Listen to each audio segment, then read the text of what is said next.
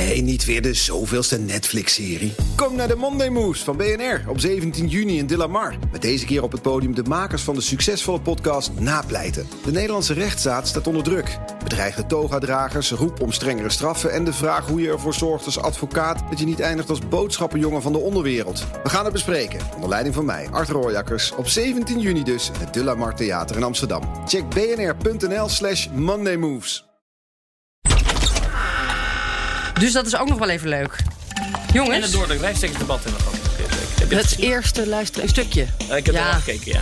Ja? Vond je ervan? Slechte stellingen zeg, hé. Waar allemaal stellingen waar iedereen het mee eens was. Ja, daar krijg je niet echt een debat, jongens. Maar iedereen is het ook een beetje met elkaar eens, hè? Iedereen wil betaalbare woningen. Iedereen wil de toeslagen eraf, de belastinghervorming. Ja. Iedereen wil iets doen met de commissie Borstlab. Iedereen is het met elkaar eens. Het wordt echt een hele... Wat een leuke verkiezingen worden dit. campagne. Zal ik even zeggen. Nieuwsroom Den Haag van vrijdag 12 februari. Thomas van Groningen is hier. Sophie van Leeuwen is hier. Zelf ben ik Mark Beekhuis. En we hebben het over de laatste week in de Tweede Kamer voor de verkiezingen. Dat wil zeggen, nu begint het reces en nog twee weken vakantie. En ik hoorde jullie net al over je agenda voor de komende weken spreken. Ja, zo voelt het niet, toch? Het voelt niet, ook in, in de Tweede Kamer, voelt het niet als een, als een la- laatste dag of zo. Want ik ging gisteren weg eh, en toen was het laatste, allerlaatste debat, debat bezig in, het, in, de, in de plenaire zaal. Het was niet dat er nou zo'n soort van reuring voor de deur was of zo. Of dat daar mensen stonden met bloemen of... Nee, weet het, je. het ging een beetje uit als een nachtkaars. Ja. Dat was een eh, debatje over defensie met minister Bijleveld.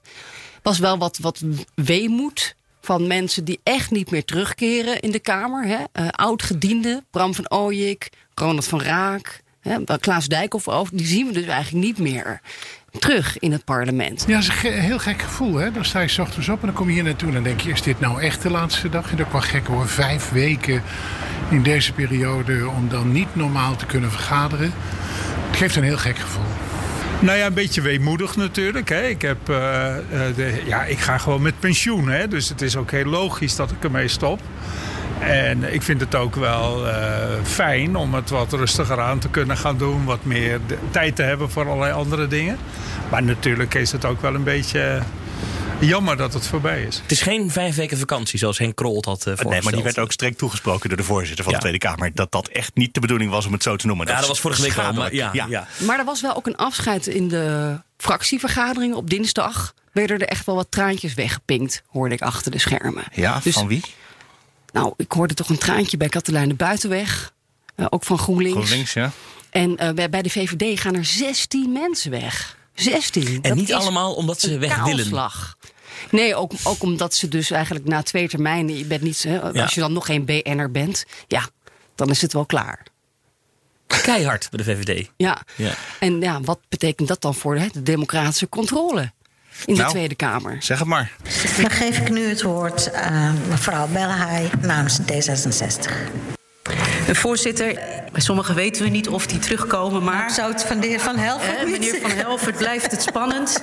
Korte lijn met eh, Martijn. Eh, maar toch ook eh, de heer Koopman, mevrouw Karabulut...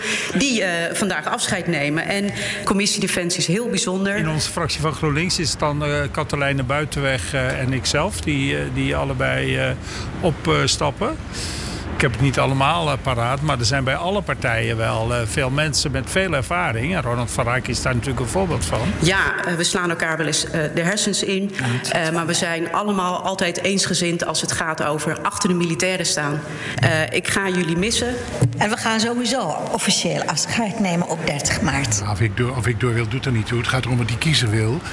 En eh, ik wil me daar niet aan onttrekken. Maar als het niet doorgaat, ben je, vind ik dat ook niet erg. Laatste debat ooit in de Tweede Kamer?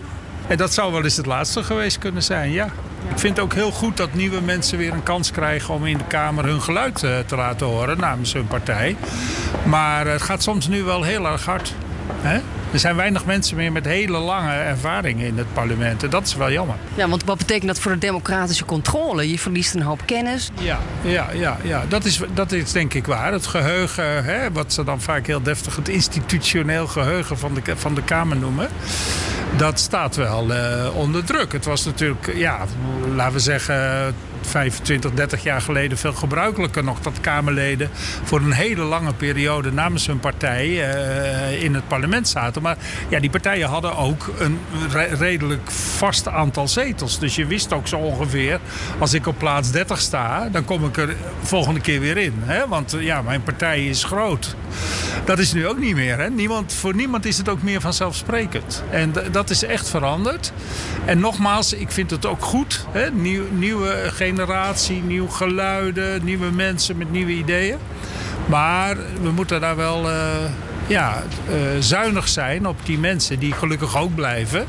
En die wel die langere ervaring hebben.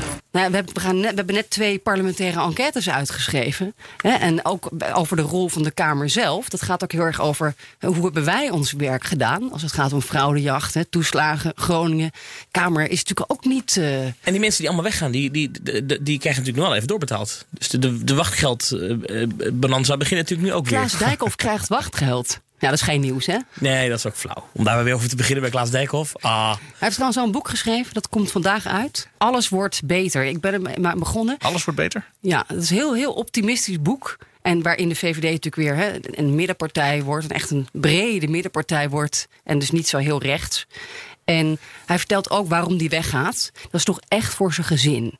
Want hij wil Um, hij zegt als je premier wordt of zo, zo'n de nieuwe Mark Rutte, dan ben je publiek bezit. Dat wil ik nog niet.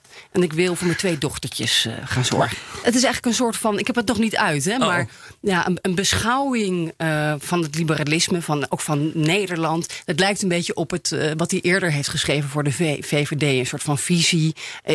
ook de, de uitspraak bij de politieke beschouwing over de Philips-samenleving. En het volgende kabinet? Gaan we hem daar zien? Nee, hij heeft al tegen mij gezegd dat hij geen minister wil worden. Dus hij is eigenlijk al heel kort minister geweest hè? en staatssecretaris. Maar, maar is zeggen dat je geen minister wil worden nu ja, ook een soort dat van. Telt. Ja, dat, dat telt. Nou ja, als je een boek schrijft en je zegt ik wil geen publiek bezit worden en ik wil mijn leven terug, dan ja. Okay. Dat is een beetje ongeloofwaardig als je daarna minister wordt. Toch? We zullen het hebben over de enquêtes die deze week zijn uitgeschreven. Twee parlementaire enquêtes. Dat is echt uh, best wel veel voor één week. Dat is om in één week uit te schrijven. Ja, we gaan ze niet tegelijk uitvoeren. Hè? Dus het idee is dat de parlementaire enquête uh, naar Groningen. De aardgaswinning. Ja, dat, die gaat uh, lopen vanaf de zomer 2022. En voor die tijd moeten dus de verhoren afgerond zijn in de parlementaire enquête naar de fraudeaanpak bij overheidsinstellingen. Dus dat is dan eigenlijk de toeslagenaffaire, maar dat wordt dan groter en breder. Breder, breder getrokken. En dan vraag je je af, we hebben er toch net een onderzoek naar gedaan. Waar is dit nou weer voor nodig? De onderste steen moet boven. De on, ja, dat Alle is geheimen. Alles. Nou ja, de eerste Van die algemene ondervragingscommissie die kreeg er ook maar een hele beperkte opdracht. En die heeft ook een beperkt aantal mensen maar gesproken. Topambtenaren en ministers en staatssecretarissen. Mm -hmm. Maar niet alle mensen van de vloer die misschien er veel meer van af weten. Niet alle mensen buiten. Ja, dat was ook echt een mini-enquête. Zo werd het dan, dan genoemd. De, de, de parlementaire ondervragingscommissie kinderopvangtoeslag. De POK. De POK. Ja. Maar die, die, ze zeggen inderdaad van. De, de, de, we hebben Marijnus even kort uh, gesproken gisteren. En, en, en dat, stond, dat heeft ze ook in de Kamer een paar keer gezegd. Is dat die, on, die commissie heeft gewoon heel veel dingen niet onderzocht. Bijvoorbeeld concreet het gebruik van nationaliteit. Dat moet echt nog verder uitgezocht worden. Maar ook, wat betekent het nou als je het stempel fraudeur krijgt voor andere uitvoeringsorganisaties van de overheid? We hebben signalen dat dat gewoon daar ook mensen daar ook stuk lopen. Hoe zit dat precies? Hoe zijn die risicomodellen precies ingezet? Etnisch profileren? Inderdaad, welke mechanismes worden er nou gebruikt binnen de overheid, dus niet alleen de Belastingdienst, om uh, te bepalen of iemand mogelijk fraudeur is? En in hoeverre wordt het je bent mogelijk fraudeur ook gebruikt om te zeggen je bent fraudeur? Want dat is wat er bij de Belastingdienst natuurlijk, uh, die stap is veel te snel gemaakt. En dit speelt bij veel meer overheidsorganisaties. He, dus dit wordt ook echt nog breder bekeken, dit ja, probleem. UWV, maar ook gemeentes die de bijstand regelen. Dus er zijn ontzettend veel plekken. En wat, wat, wat dit ding heeft natuurlijk heel veel, veel meer handvat. Een parlementaire enquête dan zo'n mini-enquête. Dus ze kunnen mensen dwingen om te komen. Je moet komen als je opgeroepen wordt. Uh, ik, voor de grap nog even op zitten zoeken gisteravond.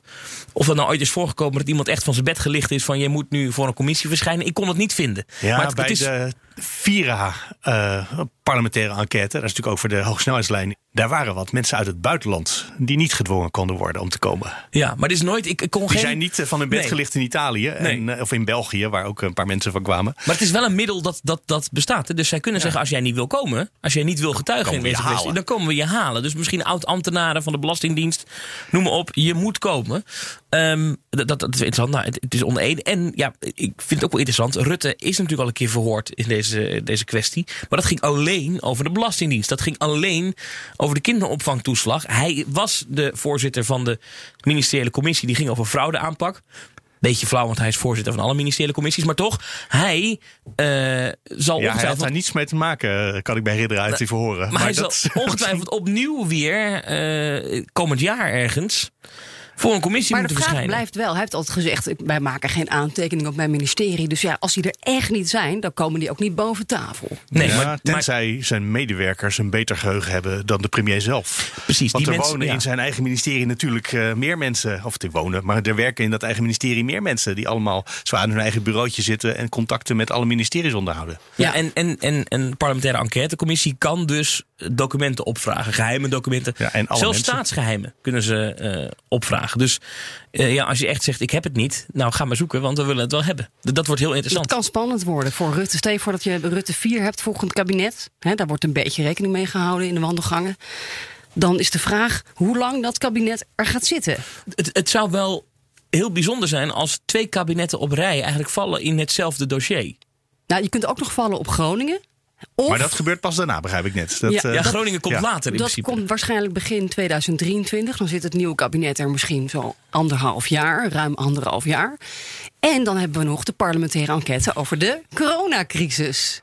Nou, die, die is zit er- er ook een beetje aan te komen. ja, oh, ik wou zeggen, die is nog niet aangekondigd. nou, toch? wel door Pieter Omtzigt al heel vaak Maar van even- CDA. Ja. Hoe schat jij dit in, Sofie? Want het- eh, even als we gewoon weten, weten dat er bij de Belastingdienst heel veel mis is gegaan.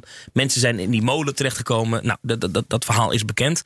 Maar we zien die, die voorbeelden ook best wel buiten de Belastingdienst. Er zijn best wel wat verhalen in de media al te vinden de afgelopen jaren over mensen die hun bijstand verloren.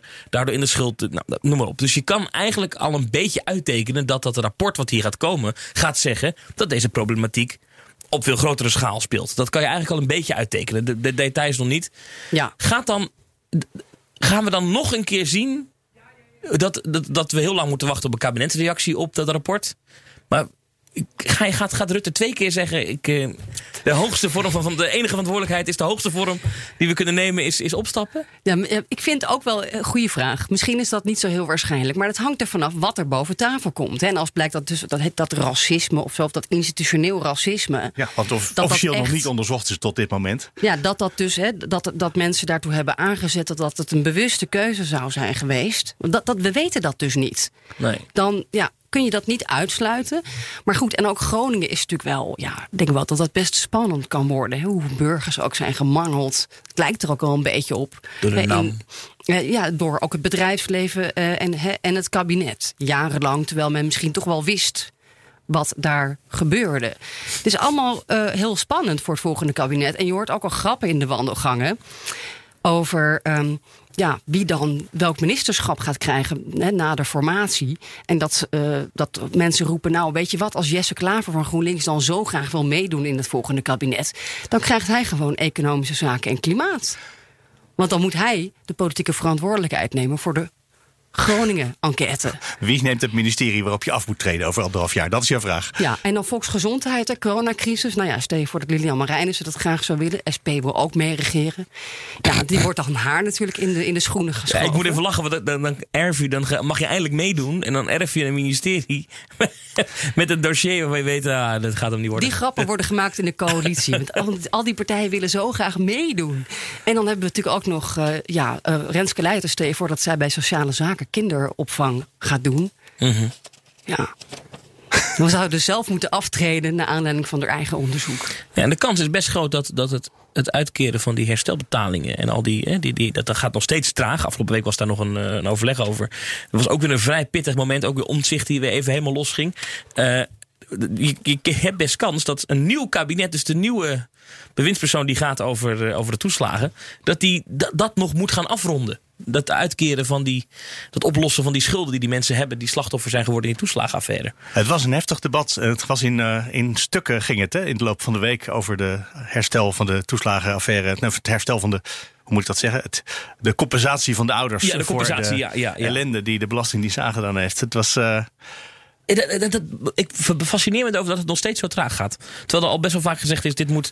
Het doet een beetje denken aan, aan, aan hoe Nederland het vaccinatieprogramma heeft opgezet. We, heel zorgvuldig in het begin, maar daarna moet dan die trein ineens gaan rijden. Nou, bij het vaccineren rijdt die trein inmiddels. Alleen bij dat uitkeren van die herstelbetalingen nee. is die trein nog niet vertrokken. Nee, en dan mensen die dit horen, die natuurlijk al die debatten niet zitten te volgen. Ik heb deze weer ademloos, nee, en ook wel een beetje met boosheid zitten, zitten kijken. Ik probeer altijd neutraal hier te zitten, maar... Mm -hmm. Uh, de, de oplossing in december was, nou, alle ouders krijgen 30.000 euro. En daar is niet goed over nagedacht. Dat werd al vrij snel duidelijk. En dat werd ook in het debat vrij snel duidelijk uh, van deze week. Uh, want als je nog schulden hebt, of iemand, die, iemand heeft nog recht op geld van jou, ja, dan krijg je die 30.000 euro, mag je meteen doorgeven. En de overheid heeft zijn schulden weggegeven, af, weggestreept, maar niet alle private partijen. En als je geld hebt geleend van je ouders, ja. hè, ga je het dan niet teruggeven aan je ouders? Nou, dan gaat die 30.000 euro misschien wel naar je ouders. En daar is gewoon niet over nagedacht. En daar hebben ze nu een soort noodstop voor verzonnen. En die komt erop neer dat degene die recht heeft op zijn geld een jaar lang niet mag vragen om zijn geld. Ja, nou, ik dat zag is wel dat hartstikke in, moeilijk. Ik zag wel dat de incassobranche op sociale media echt woedend was over de, de, Ja. de teksten die in dat debat werden, werden, werden door allerlei partijen werden gebezigd. Van ja, wacht even, we worden hier weggezet als stel geldwolven, als stel harteloze types. Nee, maar iemand heeft, werk. ja, iemand heeft recht op dat geld. En de overheid zegt: nee, je mag het niet komen halen. En wat ik daar fascinerend onder andere aan vond, was de. Nou, het was eerst een suggestie, maar het werd steeds explicieter van Renske Leijten van de SP. Die zei: Ik heb het idee dat dit plan niet bij de Tweede Kamer vandaan kwam. Want zo wordt gepresenteerd. Dat is een voorstel van Helma Lodders van de VVD. En die zag het probleem en die is gaan praten met het mini- ministerie. Uh, maar dat uiteindelijk het ministerie dit via de Tweede Kamer voorstelt. Dus niet via de staatssecretaris, want dat is natuurlijk waar het ministerie bij hoort. Maar dat hij dus via de band van de coalitiepartij dat voorstel dan uh, de Kamer ingeduwd heeft. En zegt, nou, misschien is dit wel een uh, goede aanvulling op wat wij zelf bedacht hebben, want dat schoot echt tekort. Ja. Zou het zo werken? Ik nou, weet- dit is wat ik uit het debat heb uh, Ja. opgemaakt. En ze moesten iets, hè, ik kan eind natuurlijk niet al die ambtenaren één voor één gaan bellen. Ze moesten iets, ze moesten met een uh, Ja. grote Maar tijdsdruk er gebeurt wel precies komen. waar uh, op, Omtzigt al die tijd voor waarschuwt. Als wij gewoon steeds nu een uh, probleem hebben dat we nu gaan oplossen zonder na te denken. Ja, dan krijg je dus waarschijnlijk een oplossing zoals het vorig jaar in maart voor de vakantie ook misging. Hè. Toen was er ook, we moeten nu iets gaan regelen en dan kunnen we het oplossen. Dat bleek achteraf niet de oplossing te zijn. Nee. Daarom kwam in december die 30.000 euro erbij. Uh, dus de, de, de klacht van, uh, van Leijten en van Omtzigt, uh, dat is... ja, we, moet, we moeten niet nu zomaar zonder nadenken het nu weer gaan repareren. Want dan zitten we hier over een paar weken nog weer. Ja. Over met de volgende reparatie op de reparatie. Wat wel interessant is, is dat je in, in Den Haag af en toe, eh, zeker van de linkerkant, het gefluister hoort dat het kabinet dan maar ook die private schulden helemaal moet overnemen. Ja, daar heeft de Kamer een, uh, een motie voor aangenomen zelfs. Zeker, maar dat is dat, dat we niet goed weten wat dat dan zou kosten. Ja. En dat dat toch nog wel een. Wat een president schept dat dan wel niet. En daar is ook wel wat ongemak over. Dus dat is een dossier wat een nieuw kabinet, succes ermee, veel plezier. Ja, Want en er worden wel meer moties aangenomen in de Tweede Kamer hè, deze weken. ja, Dus die moties, dat zegt niet altijd niet iets. per se Nee, uit In dit voeren, geval suggereerde de staatssecretaris dat ze hem wel aan het uitvoeren was, maar alleen dat het makkelijker was met dat extra, uh, die extra regel erbij, dat je een jaar lang uh, alle invordering kan stoppen. Kortom, dan nemen we dus geen enkele schuld over. Nou, nee, het is subtieler dan dit. Oké, nou ja. We zijn hier nog, eh, ook in het volgende kabinet, niet over uitgepraat. Dit gaat nog jaren duren, jongens. De, Zucht. de, de toeslagen. Deze, ja, deze affaire. De oplossing, de afwikkeling daarvan. Ja, Ja. dat klopt. We hadden het al even over racisme. Zullen we het over uh, Forum voor Democratie hebben? Of een bruggetjes gesproken. Ja. Nou ja, afgelopen week was het natuurlijk uh, Elsevier Weekblad, of EW moet je tegenwoordig zeggen. Die hadden, um, die hadden een artikel met appjes. Appjes van vorig jaar, uh, van Baudet. Uh, En, en mensen om hem heen. Um, racistische appjes. Nou, ik hoef ze niet te herhalen. Iedereen heeft ze denk ik wel meegekregen in de media afgelopen weken. Toen was er een soort van bizar moment dat uh, Baudet toch voor stemmingen naar de Tweede Kamer moest komen. En omringd met door journalisten aankwam lopen bij de Tweede Kamer. En daar heb ik ook mijn microfoon eventjes, eventjes bijgehouden. Het, Jij was een beetje ontdaan door wat er gebeurde. Alleen maar de schuld te geven aan anderen. Stel zullen we daar gewoon rustig eventjes gaan staan? Nou ja, ik ben natuurlijk relatief nieuw in Den Haag. Ik had zo'n soort moment dat iedereen op één persoon duikt. Had ik nog nooit echt die manier meegemaakt. Een jaar lang heel Nederland angst aangejaagd. En kijk eens hoe bang jullie daadwerkelijk zijn. En ik had ook nog nooit echt meegemaakt dat je dan een politicus ziet die niet wist hoe hij moest reageren. En dus maar om zich heen ging slaan en dingen ging roepen en het ook allemaal niet meer wist. En het, de emoties liepen hoog op. Allemaal opgeklopte ophef en, en, en screenshots en dingen. Ook bij collega-journalisten viel mij op. Ja, maar echt waar, heb jij de indruk dat Baudet niet wist wat hij aan het doen was? Ja, Ik heb het idee dat hij eh, zeer doelbewust de confrontatie met de Nederlandse pers aanging. Want vuurwerk, ook onder andere omdat hem in de ochtend al van een aantal serieuze media was aangeboden. Zullen we gewoon bij op de Kamer met u komen praten? En toen had iedereen nee gezegd. Ja. Eh, ik kom straks bij de patatbalie, dan gaan we, dan gaan we met u praten. Ja. Nou, dit is gewoon een confrontatie. Dit is, en dat is mijn bezwaar tegen het überhaupt al te veel aandacht besteden hieraan. De man heeft ons gebruikt, wij van de media. Wij hebben ons laten gebruiken. Ehm, voel jij dat ook zo? Want jij stond ertussen en ik zie het alleen maar op televisie. Nou, kijk, of we gebruikt zijn, dat weet ik niet. Maar ik, ik heb daarna nog wel even mijn, mijn oor te luisteren gelegd bij mensen binnen Forum voor Democratie. Over wat, wat hebben we hier nou gezien en wat, wat gebeurde hier nou. En wat je daar hoorde is dat, dat binnen Forum. Deze club heeft natuurlijk net een afsplitsing gehad. Hè. Een hele grote groep mensen is vertrokken Ja, naar jaar 21. En, en nou goed, een hoop mensen weggelopen. En deze partij was zich aan het herstellen van die, die breuk. En waar ze eigenlijk afscheid van wilden nemen, is van al die schandaaltjes, racisme dingetjes. Dus men was heel erg op de woorden aan het letten. Eh, men had iedereen aangesproken op het gedrag. En jongens, dit willen we niet meer en dit hoort niet in deze partij. Daar was men echt mee bezig binnen die club. En dan Nee, komt- maar als, je dat, als dat klopt, want dit wil ik zo graag geloven. Ja. Dan waren ze naar buiten gekomen en zeggen: Dit is inderdaad waar. Dit zijn appjes van drie jaar geleden. Of van vorige maand desnoods. Inmiddels zijn we daarmee gestopt, want we hebben dus geleerd dat we dit niet moeten doen. Ja. Maar dat gebeurde Nou, niet. inmiddels heeft Eh, Baudet wilde er niet eens over. Nee, maar Baudet wilde er niet eens over praten. Ik ga er helemaal niet op in als ik een richt... Omdat ik vind dat dat helemaal niets te maken heeft met wat in de publieke ruimte besproken wordt. Er bestaat zoiets als een briefgeheim. Er bestaat zoiets als privéruimte. En wat daar allemaal wel of niet in wordt besproken... in welke context en met welke lading. Jongens, jullie kunnen... we, we hebben hier al absoluut... natuurlijk. Want als dat, De- als dit, dat- dit he- deze hele verzonnen ophef weer. Is het verzonnen? Een, een maand voor de verkiezingen. Maar is het Kijk verzonnen? nou naar jezelf. Is het- is het Ik bedoel, waar hebben? Natuurlijk is. Jullie, Nou, jullie maken hier toch een heel, heel, hele eh, eh, hysterie over. Wat is dit nou voor iets? Het, ik ga er helemaal niet op in. Ik ga toch ook niet. Ik ga er helemaal niet op. Wat een irrelevante punten allemaal. Nee. Ja, volgens Freek Jans is het borrelpraat, geloof ik. Ja, hè? dus die heeft eigenlijk erkend het dat dat wel bestaat. een soort Ja. van erkend en het werd ook niet ontkend. Nee, en ook, ook Baudet zelf. Als je zijn woorden goed eh, analyseert, dan erkende hij het eigenlijk door op een gegeven moment aan Ja, te beginnen nee, maar over... er is een verschil tussen het niet tegenspreken en gewoon ruidelijk erkennen dat dit niet was wat je had gewild. Eh, Correct. Maar wat dus, wat dus eh, mij opviel bij de mensen die je spreekt binnen, binnen Forum, is dat ze allemaal zeggen: ja, maar dit, het zijn oude appjes. En, en dat ze echt intern in paniek waren. En echt eh, eh, heel erg. Ja, eh, t- een beetje verslagen waren hierdoor, door dit nieuws. Dat dit naar buiten kwam. Dat Want ze ja, gewoon alweer racisten bleken te zijn. dat, ja, eigenlijk wel. Maar dat is natuurlijk. Dat, Of nog steeds. Men wilde hier juist zo graag van af. En daarom dan kwam moeten die, ze ermee stoppen. Daarom kwam die reactie ook zo paniekerig over. Ja, ze moeten ermee stoppen. Het zijn wel appjes van eh, zomer vorig jaar. Weet ik. wil het niet verdedigen hier, maar. ehm, eh, en wat, wat daar ook weer speelt, is dat ze zich heel erg verraden voelen. Want dat zijn natuurlijk wel mensen die eh, voorheen ook hoog in Forum voor Democratie zaten. Hier voorheen Die dit lekken. blijkbaar geen moeite mee hadden. Die nu mogelijk bij een andere partij zitten, die dit dan lekken. En Ja, dat dus- is. Dat voelt voor de, eh, de mensen die oog zijn gebleven bij Forum, voelt dit artikel als een gigantische mes in de rug. En, ehm, Dat is natuurlijk sowieso. en, en hoe het mij een beetje verteld wordt door mensen die er echt dichtbij zitten, is dat, dat de reactie die we zagen van eh, Baudet niet een, een, niet een, een doordachte reactie was, maar iemand die echt eh, ja, zo in shock was doordat hij zo verraden was. Wat we eerder ook al een keer hebben gezien hè, met dat telefoongesprek wat toen gebeurde bij WNL eh, s ochtends. eh, Is, is dat, hij- dat hij wist gewoon niet meer hoe hij hierop moest reageren.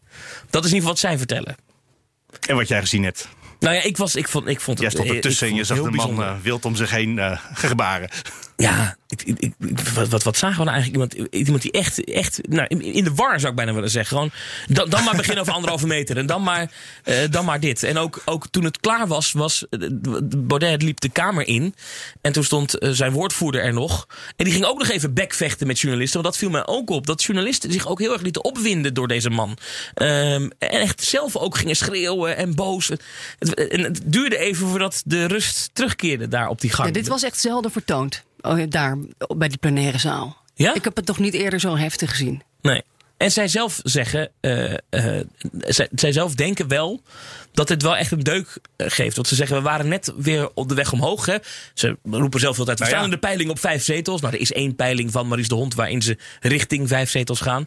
Um, en zij zeggen, ja, dit zal wel weer een deuk opleveren. Dus het zullen er wel weer twee worden. Ja, en, en meeregeren is nu echt definitief uitgesloten. Hè? Dus dat uh, gaat ja, niet meer gebeuren. Dat was ook nog aardig, want ik vroeg nog wel even door bij wat mensen daar Waarom nou niet meteen inderdaad werd gezegd van joh, dit klopt, dit hebben wij gedaan. Er wordt er wel een beetje gewezen naar Brabant. In de Provinciale Staten daar zit uh, Forum in de coalitie samen met VVD en CDA. Zij zeggen ja, als wij dit ruiterlijk erkennen, dan hebben we daar weer wat uit te leggen. Dat was een beetje ja. de eerste stuipreactie waarom ze het dus niet wilden erkennen. weken over, dus dat is ook uh, aandacht. Ja, maar die coalitie daar, uh, daar is wel heel veel ongemak. Ja, je zit toch in een coalitie met racisten. Ja. In Den Haag ook wel een beetje hoor, ongemak. En de vraag ja. is hoe lang houdt dat stand dan, zo'n uh, zo'n coalitie nog? Ik heb nog minstens twee onderwerpen waar we het over moeten hebben. Uh, we kunnen het hebben over VNO-NCW. dat ineens deze week allerlei, wat zullen we zeggen, de, de, de ruk naar links met de VVD meemaakt. Zal ik het zo zeggen voor de werkgevers? En we kunnen het hebben over schaatsen. Want iedereen heeft het deze week over schaatsen. Ook al gaat het binnenkort dooien. Ik kan niet zo goed schaatsen als Kajsa Hollongren en Wopke Hoekstra, moet ik wel bekennen. Maar uh, wel vrij fanatiek. Het helpt dan ook als je als, als samenleving, als volk ook dingen hebt waar je blij van kan worden. En ik denk dat schaatsen op natuurijs is toch wel een beetje de nationale trots. Dus als we dat uh, zonder uh, al te veel publiek kunnen organiseren. Zodat in ieder geval mensen wel buiten kunnen sporten. Met weinig kans op besmettingen in die buitenlucht. dan zou ik dat heel verstandig vinden als het kabinet kijkt wat wel kan. Ja, de week begon inderdaad met een, uh, ja, een leuke schaatsgrap op BNR van, uh, met Rob Jetten. Die wilde graag bij ons komen praten over de Lelylijn. En dat is die supersnelle trein naar het noorden. Waar ze in het noorden helemaal niet zo op zitten te wachten. Want worden al die huizen daar nog duurder. Omdat dan omdat je er makkelijk kan komen in het noorden gaat wonen. dus, oh echt? Ja. Ik dacht dat die Noorderlingen allemaal juist... Uh... Nee, die zijn heel bang dat, dat wij Randstedelingen, althans, jij, woont jij in de Randstad? Nee, Tilburg. ik woon in de Brabantstad, woon ik. dat ik dan denk, oh, een uur, ik ben nu een uur naar Den Haag, dat ik dan denk een uur naar Groningen. Dan kan ik net zo goed daar een huis van uh, een paar ton goedkoper aanschaffen. Ik ja. hoorde dat in het uh, debat van het Noorden ook werd besproken als... heeft dat niet een aanzuigende werking voor randstedelingen? En toen dacht ik, aanzuigende werking, dat is normaal iets wat je eigenlijk alleen maar voor vluchtelingen ja. als woord gebruikt. Maar we moeten ook, maar het ging gewoon over ons in het westen ja. of we in het noorden zouden gaan wonen ineens. Ja, randstedelingen moet je opvangen in de regio. Zijn we. Dat is eigenlijk het punt. Ja, gelukzoekers zijn dat we in het noorden. op Jetten. dus. Maar jij wilde met Jetten praten over schaatsen. En de D66 zei, vinden we goed, maar dan willen wij het over een trein hebben. Ja, dus dat hadden we afgesproken. En vervolgens, uh, mijn collega Bas van Werven vroeg uh, inderdaad naar uh, Rob Jetten. Goh, bent u ook een schaatser? Nou, Rob Jetten is ook een schaatser. Ollongren, niet zo goed als Ollongren en uh, Wopke Hoekstra. En uh, ja, vindt u dan dat die Elfstedentocht er moet komen? Oh, ja, God. Of de marathon. Ja, daar ging het ook al de avond daarvoor ook al met Wopke Hoekstra over bij op één. En wat zei Het ging alleen maar over schaatsen, niet meer over de avondklok. Nou, hij zei, ja, ik vind toch, is toch een liberaal. Hè? Het is toch fijn als mensen op natuurijs kunnen schaatsen eh, met publiek erbij. Op een veilige manier, op anderhalf meter afstand. Dus dat werd toen een beetje geframed. Ik begon er zelf ook over te twitteren. En eigenlijk vervolgens door de, hele nationale pers. Rob Jetten wil Elfstedentocht laten doorgaan. En toen, hup, Wilders erachteraan met een tweet van PVV Wilders, Partij voor de Vrijheid, wil de Elfstedentocht laten doorgaan. Dus dat werd een soort oproep aan het kabinet.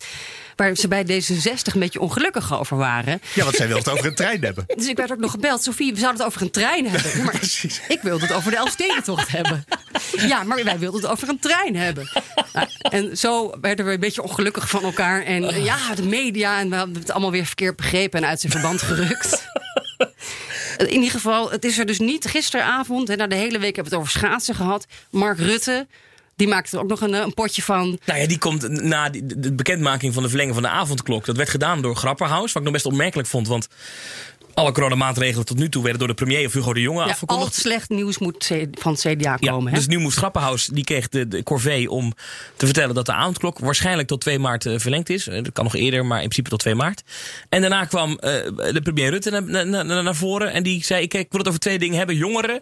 Hij ging een Zoom-sessie houden, even een videobelsessie met. eh, Instagram-sessie. Instagram was het, ja. Persconferentie op het jeugdjournaal. Heb ik nog gekeken trouwens. En, en, en schaatsen wil ik het over hebben, zei hij toen. En toen heeft hij, heeft hij minutenlang over schaatsen staan praten. 17e eeuwse taferelen. En geniet, zei hij. We moeten genieten van het. eh, en, en, maar toen gingen journalisten weer naar hem vragen van... hoe Ja, nou maar nu even over iets waar u verstand van ja, heeft. die avondklok. Zei hij, nee, maar daar heeft Vet Grappenhaus het alles over verteld. Daarvoor blijft gelden eh, dat we dat een uitzonderlijke maatregel vinden. Een bijzondere maatregel vinden, dat die ook apart staat. eh, en dat we er nog steeds eh, van af willen. Maar, u weet helaas niet zeker kan of het. het helpt. Nou ja, al die vragen die de Grappenhaus stelt. Dus daar ga ik, daar ga ik niet herhalen. Maar u bent premier, Ja, maar zijn antwoorden waren voortreffelijk. Dus daar heb ik niks aan toe te voegen. Zijn er nog andere vragen, los van de avondklok? Toen dacht ik, zat de premier hier nou alleen maar om over schaatsen eh, te praten? Ja, Ja, Slim, daar- de premier voert geen campagne, dus dan moet je het op deze manier doen. Eigenlijk pakt hij daarmee ook van Forum een beetje dat, dat eh, thema, de issue owner wil hij dan worden van hè, de, de Nederlandse identiteit, Hollandse glorie, Ja. schaatsen. Ja. Ik hoop natuurlijk dat dit weer nog lang aanhoudt. Ik vind het fantastisch. Dit is natuurlijk eh, waarom we in Nederland wonen. Eh, deze vrieskou. En eh, we, we leven nu in een mooi schilderij uit de 17e eeuw. Dus dat is prachtig. Hij zei op een gegeven moment, het is min 10. Dit is toch waarom we in Nederland wonen? Daar moesten mensen op sociale media heel hard om lachen. Dit is toch waarom we in Nederland wonen? Voor een deel is dat omdat ik hier geboren ben, Ja, denk ik ik. kan niet schaatsen, dus ik, eh, nou een beetje, maar niet goed. Maar dus vervolgens, eh, ja, gisteravond viel de droom in duigen. Het NK marathon gaat niet door. En waarom niet? Ja, de burgemeesters willen het eigenlijk niet. Nee, maar je kan Die hebben niet- veel macht, hè? Kijk, als je dit toestaat, dat is natuurlijk het probleem. Dan gaat iedereen roepen, ja, maar als dat kan, dan kan ik Dan ook kunnen we ook mijn, eh, voetballen en dan kunnen we ook al die andere dingen doen.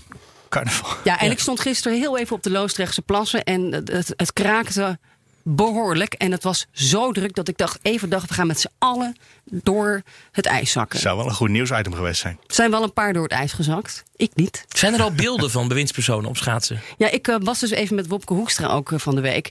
Van, eh, over de vraag. Oh, het ging over, over VNO en over nou ja, wat we allemaal gaan doen met En commissie toch ook weer over schaatsen. Toch ook even over schaatsen. Ik heb hem gevraagd, belangrijk voor het campagnebeeld, wanneer gaat u schaatsen? En waar? Want de cameraploegen moeten ook mee. Nou, ik moet eerlijk zeggen, dat schaatsen dat ga ik lekker doen zonder camera. Eh, maar dat gaat ergens de komende 48 uur wel gebeuren. Zet u misschien een selfie op Instagram, dan kunnen we meegenieten. Ja, zover was ik eigenlijk nog niet. Eerst moest ik even kijken of ik ergens eh, een beetje betrouwbaar ijs kan vinden. En eh, nou ja, dan maar eerst eens gewoon rijden. Dus eh, ik denk dat hij iets op Instagram zal Ja, maar dat, posten dat ligt na de te dik op ministerraad. de campagne natuurlijk, als je dat, als je dat post. Eh, Het moet, ook, het moet toch wel een beetje echt lijken. Jij denkt dat het niet gaat gebeuren? Nou, we gaan het wel zien. Vast Ergens wel. binnen, nou ja, binnen een dag. Hey, nog even, want de vraag over bij Forum net was: eh word je gebruikt? Heb je maar in het geval van het schaatsen heb ik het idee eigenlijk dat D66 ons journalisten wel wilde gebruiken, maar dat het andersom uitpakte. Dat wij gebruikten. D66 gebruikt hebben Ja. voor de symmetrie. Ja, en ook een beetje. Ik merk ook dat ik zelf een beetje in de campagne-modus terechtkom Jij? eigenlijk. Maar als bent journalist. Dat je overal zie je campagne. Dan denk je, oh, Oh. ja, schaatsen. Oh, de schaatscampagne van Bobke Hoekstra. Dan begin je een beetje. Je begint een beetje te duwen en te trekken en te vissen. En oh, dit. Hè, dan gaat u dat op Instagram zetten. Dus ik, ben, ik begin zelf een beetje als een soort van campaign watcher daar rond te lopen. En je ziet echt- nu overal campagne de hele tijd. ja, dus dat, dat, dat, vervormt misschien mijn geest. En we hebben dus nog, wat is het, vijf weken? Nou ja, dat, dat gaat los. Mijn, mijn mailbox Ja. ontploft van de uitnodigingen. Uh, Ploemen staat zondag in, de, in het textielmuseum eh, bij jou om de hoek in Tilburg. Ja, ga ik even kijken, ja. Ja, Ben ik dus heel benieuwd wat idee dit- bij Nederland. Ik herken wel wat jij, wat jij zegt met, met dat je in campagnemodus schiet. Is dat je nu bij iedere politicus verwacht.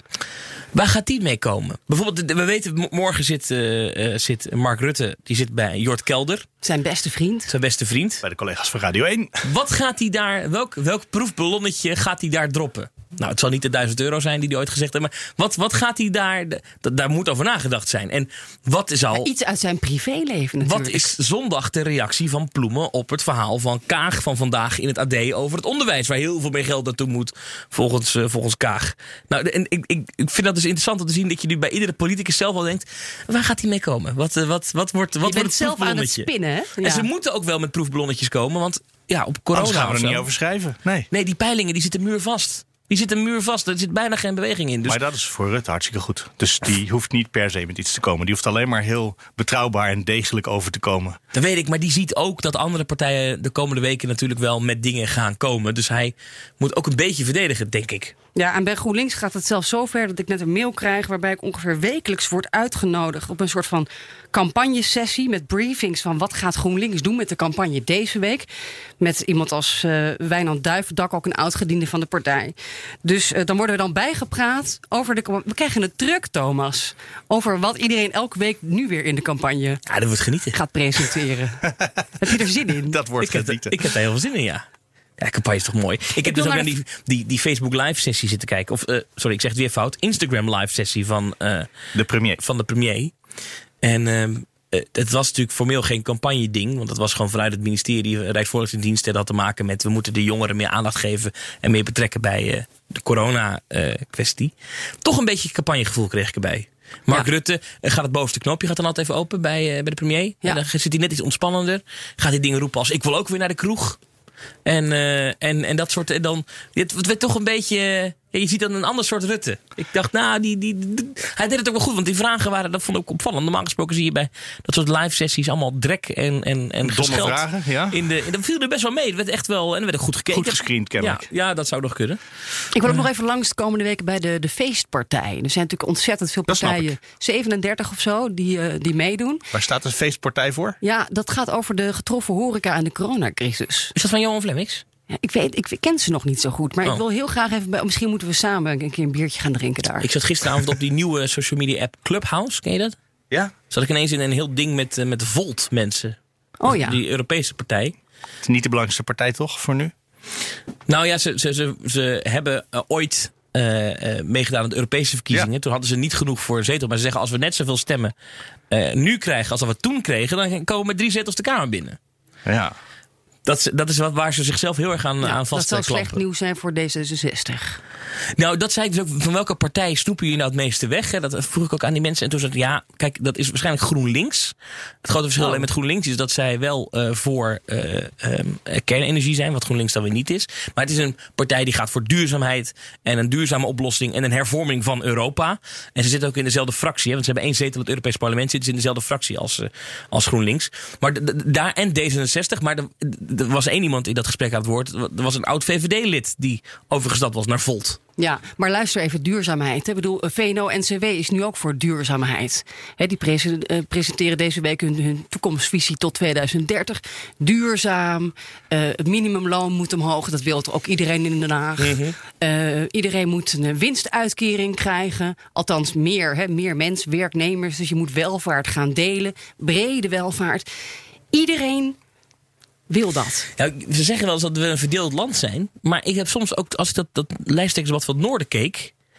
dan heb je soms het gevoel dat, dat de partijen het op steeds meer fronten met elkaar eens zijn. Het was nog net niet het COC-debat. Dat ging dan echt maar over eh, eh, wat, wat, eh, homoseksualiteit. Ja. Daar is ook iedereen ja, hartstikke voor. Ook het CDA nu. Ja, nou, altijd al geweest CDA, Ja, toch? Kees, Kees van der Staaij van de SGP wilde niet meedoen. Maar goed. Ja. Maar dat, ik vond Weinig het wel, spanning. Maar het wonen, dat soort thema's. Er, er zit heel veel nu.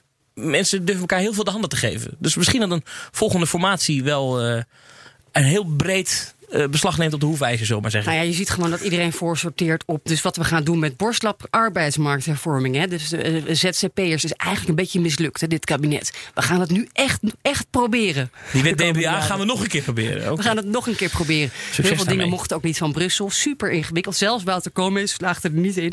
Maar ja, eh, toeslagenstelsel hervormen willen we ook allemaal. Iets met kinderopvang. Dus, is, maar dat is natuurlijk het probleem. is Het is ontzettend duur. En, eh, en ja, hoe gaan we dat dan regelen? Maar Ja. goed, het- we gaan, Nou ja, zoals het nu ging eens. met de kinderopvangtoeslag was ook best wel duur achteraf. Met de 1,8 miljard die we deze week op de begroting hebben voor het herstel van de, die ouders. Het is een beetje zoals met het pensioenakkoord. Hè? Want dat hebben we eigenlijk ook al gesloten. Ook met Wouter Koolmees, het afgelopen kabinet. Maar nu ligt iedereen overhoop. Want eh, ja, hè, de, de boel is uitgewerkt. En wat gaan we nou eigenlijk echt doen? En dan zijn ze het weer niet met elkaar eens. En nu moet het misschien weer worden uitgesteld. En over Dus- uitstellen gesproken. Jullie zijn allebei niet van overtuigd dat die verkiezingen uitgesteld worden? Oh, jij bent net zo goed in bruggetjes als ik. Ja. maar jij bent er niet van. Jij gelooft er niet in, hè? Jij dat niet, het hè? uitstellen. Ik, ik dacht altijd van ik, wel. ik verwacht van niets, nee. Maar ja, niets houdt ze tegen natuurlijk. Maar ik, nee. als je in drie dagen... Ik, ik zag een, een zeer goede observatie van iemand in mijn Twitter-timeline. Die zei, al die mensen die denken dat het nu zo gevaarlijk druk wordt in stemhokjes... die hebben nog nooit gestemd, die zijn nog nooit in een stemhokje geweest. Dat is waar. Dat Want is, meestal zijn er wel een paar mensen. En als je, de, als je een klaslokaal hebt of zoiets waar het dan vaak in is... of een sporthal desnoods. Nou, Maar weet je wat ik het Kan probleem je goed vind? afstand houden. Is dat misschien 15% van de mensen, ik roep maar wat, niet gaat stemmen. Of een deel van de bevolking gaat mogelijk niet stemmen. dat is een probleem. Dat hebben we in het buitenland gezien. D- dat is een Wie gaat zorg. daar last van hebben? Dat is een CDA, SGP, dat soort partijen. Ja, 50 plus. 50 plus, ja. Krol. Nou, dat is op zich, weet je, niet, niet per se heel slecht nieuws voor de VVD of voor D66 of GroenLinks. En je hoort daar ook, ik heb ook grappen gehoord van, nou ja, hè, dus krijgen we misschien een hele, hele jonge, dynamische. eh, actieve Tweede Kamer straks. En alle mensen die kwetsbaar zijn, of misschien nu op de IC liggen, of eh, niet durven of ouder zijn, als die dan afhaken, krijgen we een interessante verkiezingsuitslag. Mevrouw Ollongren, gaan wij nou half maart naar de stembus of niet? Ja, zeker. Dat is echt de bedoeling. Eh, alles is nu in voorbereiding. De gemeenten zijn heel hard aan het werk om te zorgen voor genoeg stemlokalen, voor genoeg vrijwilligers om eh, stembureaulid te zijn en om te tellen. Eh, en we doen het helemaal corona-proof. Eh, en we hebben ook nog ex- extra maatregelen getroffen voor mensen die dan, als je 70 plus bent, mogen briefstemmen. Eh, die op 15 en 16 maart mogen stemmen, maandag en dinsdag, wat we nog nooit hebben gedaan in Nederland. Eh, tot en met eh, een extra volmacht, zodat iedereen die wil stemmen ook kan stemmen. Ja, maar nou hebben we, heel Nederland kijkt tegenwoordig naar Jaap van Dissel, zijn, zijn briefings in de Tweede Kamer. En dan liet hij allemaal grafiekjes zien en dan zie je een soort van coronapiek die groter is dan de vorige pieken die we hebben gehad. En die valt precies zo rond de verkiezingen. Ja, maar diezelfde Van Dissel zegt daar wel bij hè, dat, het veel, dat er veel onzekerheden zijn. Eh, en dat je kijkt in scenario's en dat je probeert te plotten in bepaalde omstandigheden, met bepaalde aannames, zou dat kunnen gebeuren. Maar er is zo'n grote onzekerheidsmarge. Eh, dus we weten het niet. En wat ik wel weet is dat er in de wet staat dat er op 17 maart verkiezingen moeten zijn. Eh, dus dan moet je denk ik gewoon alles op alles zetten om te zorgen dat je er helemaal goed op bent voorbereid. Dat je gezorgd hebt dat de organisatie staat, dat er mensen er zijn en dat de mensen kunnen gaan stemmen. Eh, en hoe het precies is, eh, begin maart of half maart, dat weten we nu niet. Maar als die voorspelling uitkomt en er liggen bijvoorbeeld de 1200 mensen op de IC op 17 maart. Is het dan verantwoord op dat moment om die verkiezingen door te laten gaan? Daar kan ik op dit moment echt niks over zeggen. Want, eh, wat, ik, kijk, we weten hoe het nu is gegaan. We weten hoe het de afgelopen maand was. We weten hoe het nu gaat. We zijn onzeker over hoe het verder gaat. Maar eigenlijk, eh, zoals ik er nu naar kijk... en hoe we de verkiezingen organiseren... en hoe de gemeenten voorbereid zijn... denk ik, ja, die verkiezingen kunnen eigenlijk eh, gewoon doorgaan. Weet je, het is ook zo. er wordt nu gewoon gewerkt. in de zorg, door de politie. in het onderwijs. We gaan straks de scholen veilig eh, weer openen. Eh, dus het is niet zo dat iedereen de hele dag thuis zit. Nee, gelukkig wordt er geleefd en gewerkt. En in die omstandigheden vind ik, moet je ook verkiezingen houden. Wat is de point of no return? Wanneer kunnen we niet meer terug? Nou ja, kijk, de, de verkiezingen zijn nu op 15, 16 en 17 maart. Eh, er moet, eh, mocht je willen uitstellen, moet er een wet worden behandeld in de Tweede Kamer. Dus ik heb tegen de Kamer gezegd eh, dat we in de week van 8 maart dat dan wel met elkaar zouden moeten doen. Het is niet zo dat daar een hele harde datum voor is. Ik bedoel, het zou ook iets eerder kunnen, het zou ook iets later kunnen, desnoods. Maar het vergt wetswijziging. En als het dan uitgesteld wordt, dan heb je het over maanden? Dan heb je het wel over maanden, want verkiezingen organiseren kost ook maanden. En een heleboel dingen kun je, ja, die hebben we nu in gang gezet. Uh, stembiljetten drukken bijvoorbeeld, hè, dat gaat nu gebeuren, nu we weten hoeveel partijen er zijn. Ja, dat moet dan wel allemaal opnieuw. Dus Wat zou dat kost kosten? maanden. Uitstellen? Eh, geld? Ja? geld? Nou ja, kijk, heel veel van het geld wat we nu al eh, eh, hebben besteed, eh, ja, daar kan je niet meer terugkrijgen. En de Nee. stemlokalen moeten weer opnieuw worden afgehuurd. Eh, alle logistieke kosten worden opnieuw gemaakt. Dus dat kost, ja goed, uiteindelijk gaat het over verkiezingen. Dat is belangrijker misschien dan wat het kost. Maar het kost wel, wel wat, ja. En wat ook, wat, wat ook nog wel interessant is, is dat de verkiezingen zijn nu verspreid over drie dagen. Formeel zijn die eerste twee dagen voor mensen die, met, die in kwetsbare groepen zitten. Maar je- iedereen kan in principe dan naar de stembureau. Ehm, dat is best lastig in die zin dat we dus drie, drie dagen lang verkiezingen hebben in Nederland. Maar op de 16e, dan zijn de stembussen dus al twee dagen open, heeft de NOS nog een slotdebat gepland. Er komt, eh, ik zag in de agenda staan dat er die dag ook nog een peiling verwacht wordt. Kijk, en talkshows zullen vol zitten.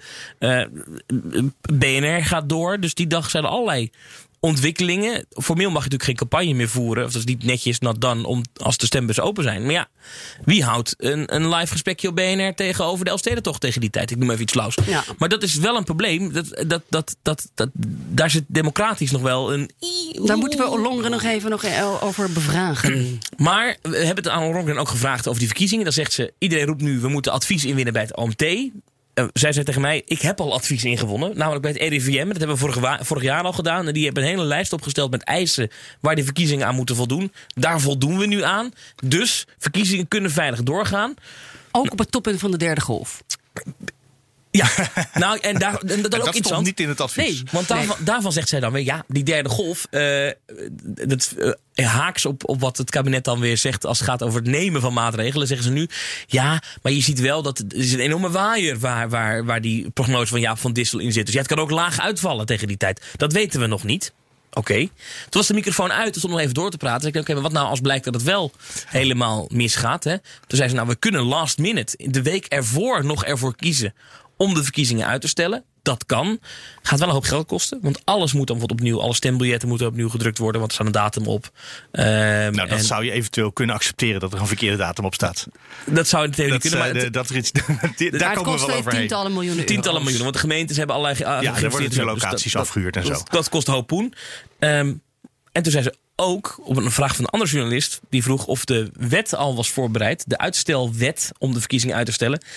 Toen zei ze, we zijn op alle scenario's voorbereid. En ja? later werd ook bevestigd nou, dat die wet ligt inderdaad klaar. Dus als, als, als we willen in Nederland om de verkiezingen uit te stellen, dan kan het. Niets in dit land is onmogelijk. Hè? De avondklok leek onmogelijk. Ook uitstel is niet onmogelijk. Maar Wie weet. Nou, we hebben nog een hele maand om daarover te fantaseren. Rondje gebeld in de Kamer. De meeste partijen zeggen liever niet uitstellen. Maar als het epidemiologisch daarom vraagt, moeten we het niet uitsluiten. Ja, zoals met alle maatregelen. We zijn tegen de avondklok. Maar als die het moet... Ja, dat is interessant. Die avondklok is ook lange tijd van gezegd. Nee, maar dat is zo draconisch. Ja. Dat gaan we niet doen. Kan niet in Nederland. Maar als het moet, dan moet het, hè? Zie daar. Nou, Zie daar. als het moet. Dus ik ben heel benieuwd naar die nieuwe Tweede Kamer. Ja, en, eh, die, ja, want vroeger of later komt er sowieso, al is het in augustus, een nieuwe Tweede Kamer. Ja. Toch? Oh, Je bedoelt ja, qua gebouw. Nee, Oh, ook shit, ze Nee, dat duurt nog een jaar of vijf. Ja. Wanneer is jullie verhuizing? Ik heb de datum eh, niet scherp. Maar In de zomer. In de zomer. Oh, Ja, voorlopig Tijdens zit het zomerreces. Dus dat is ook interessant dat die nieuwe Kamerleden die dus geïnstalleerd worden. eh, Die beginnen nog wel in de oude zaal. Ja, die hebben dan een paar maanden. ah, nee, niet oude zaal. De oude plenaire zaal. Zo maar even Ja, in de huidige plenaire zaal. Ja, want ja. de oude zaal is dan de oude oude zaal. Ja, dat is... Ja. En dan moeten we al die, al die oude verkiezingsposters die bij ons aan de muur hangen. We hebben een soort museum. Ja, hè, dat moet allemaal mee. Posters. Ja. Moeten we allemaal hup eraf en dan daar opnieuw ophangen. En met de nieuwe posters erbij. Alle gadgets. Vlaggetje van Forum. ja, begin je dan niet weer met het eerste ophangen van eh, Rita Verdonk en Jan Roos... en wie er allemaal vroeger op de posters stonden? Ja, die moeten ook in ons kantoor. Die gaan wel mee, hè? Maar je Ja. zou ook kunnen zeggen, als we dan de verkiezingen uitstellen, dan kunnen ze dus een nieuwe Kamer installeren in een nieuwe Kamer. Snap je? Die is heel diep, ja. Ja. nee, Nou ja, goed. Heel leuk. Weekend? Zin in. Het is weekend. Nou ja, dit is geen weekend. Komt er niet vandaag nog een ministerraad? Laatste jullie hard mee aan de slag ministerraad. moeten? De laatste ministerraad, eh, de laatste persconferentie. In, in theorie, want als er nog hele gekke dingen gebeuren, dan komt er echt wel een persconferentie van. Nee, want de komende weken wordt het toch gewoon over corona nog door vergaderd. En er zullen toch nog steeds wel OMT-adviezen en Ja, dat soort zaken. Maar de echte ministerraad, Oh, de gewone. die ja. is er met, met de reces. Nou, de, de ministers gaan nog wel vergaderen, maar Ja. dan komt er dus geen persconferentie meer naar afloop. En geen kopje koffie met premier Rutte. Nee. Nee. Dus. Dus het wordt wat dat betreft ietsje. Hebben jullie nog iets wat ik moet vragen vanmiddag? Gaan we even over nadenken. We we even even beginnen over zeggen... carnaval, dacht ik. Over carnaval. Nou, ik wil even aan hem vragen hoe die, of die eh, eh, wil vertellen aan, Nederland, aan de, het grootste volksfeest van Nederland. Ja, dit jaar niet. Eh, Hoe dat gevierd moet worden dit jaar. Hoe, hoe, hoe- wat, wat zegt hij tegen de mensen in het Thuis zuiden met maximaal één gast. Ja, dat, dat wil ik even van hem horen. En wat je ervan Het is een- vindt, het is een leuke quote, denk ik. en wat je ervan vindt om door je beste vriend eh, geïnterviewd te worden op de publieke omroep. Moet je hem toch even vragen. Dat kan eigenlijk niet, hè, Ja. als het gaat om de journalistieke regeltjes. Moet ik dat echt vragen? Is dat niet heel gemeen? Nou, ik denk wel dat, Nou, dat het lijkt mij een iemand zeer dat terechte vraag. vragen. Ik wilde er vandaag niet over beginnen, maar het lijkt me een zeer terechte vraag. Ik eh, schrijf hem op. Ik weet niet of hij het haalt. Maar eh, het is wel leuk, ja. En hier komen we aan het einde. Wil je reageren? Mail dan naar nieuwsroom.bnr.nl of nieuwsroom.fd.nl. Dan zijn we er volgende week weer. Graag tot dan.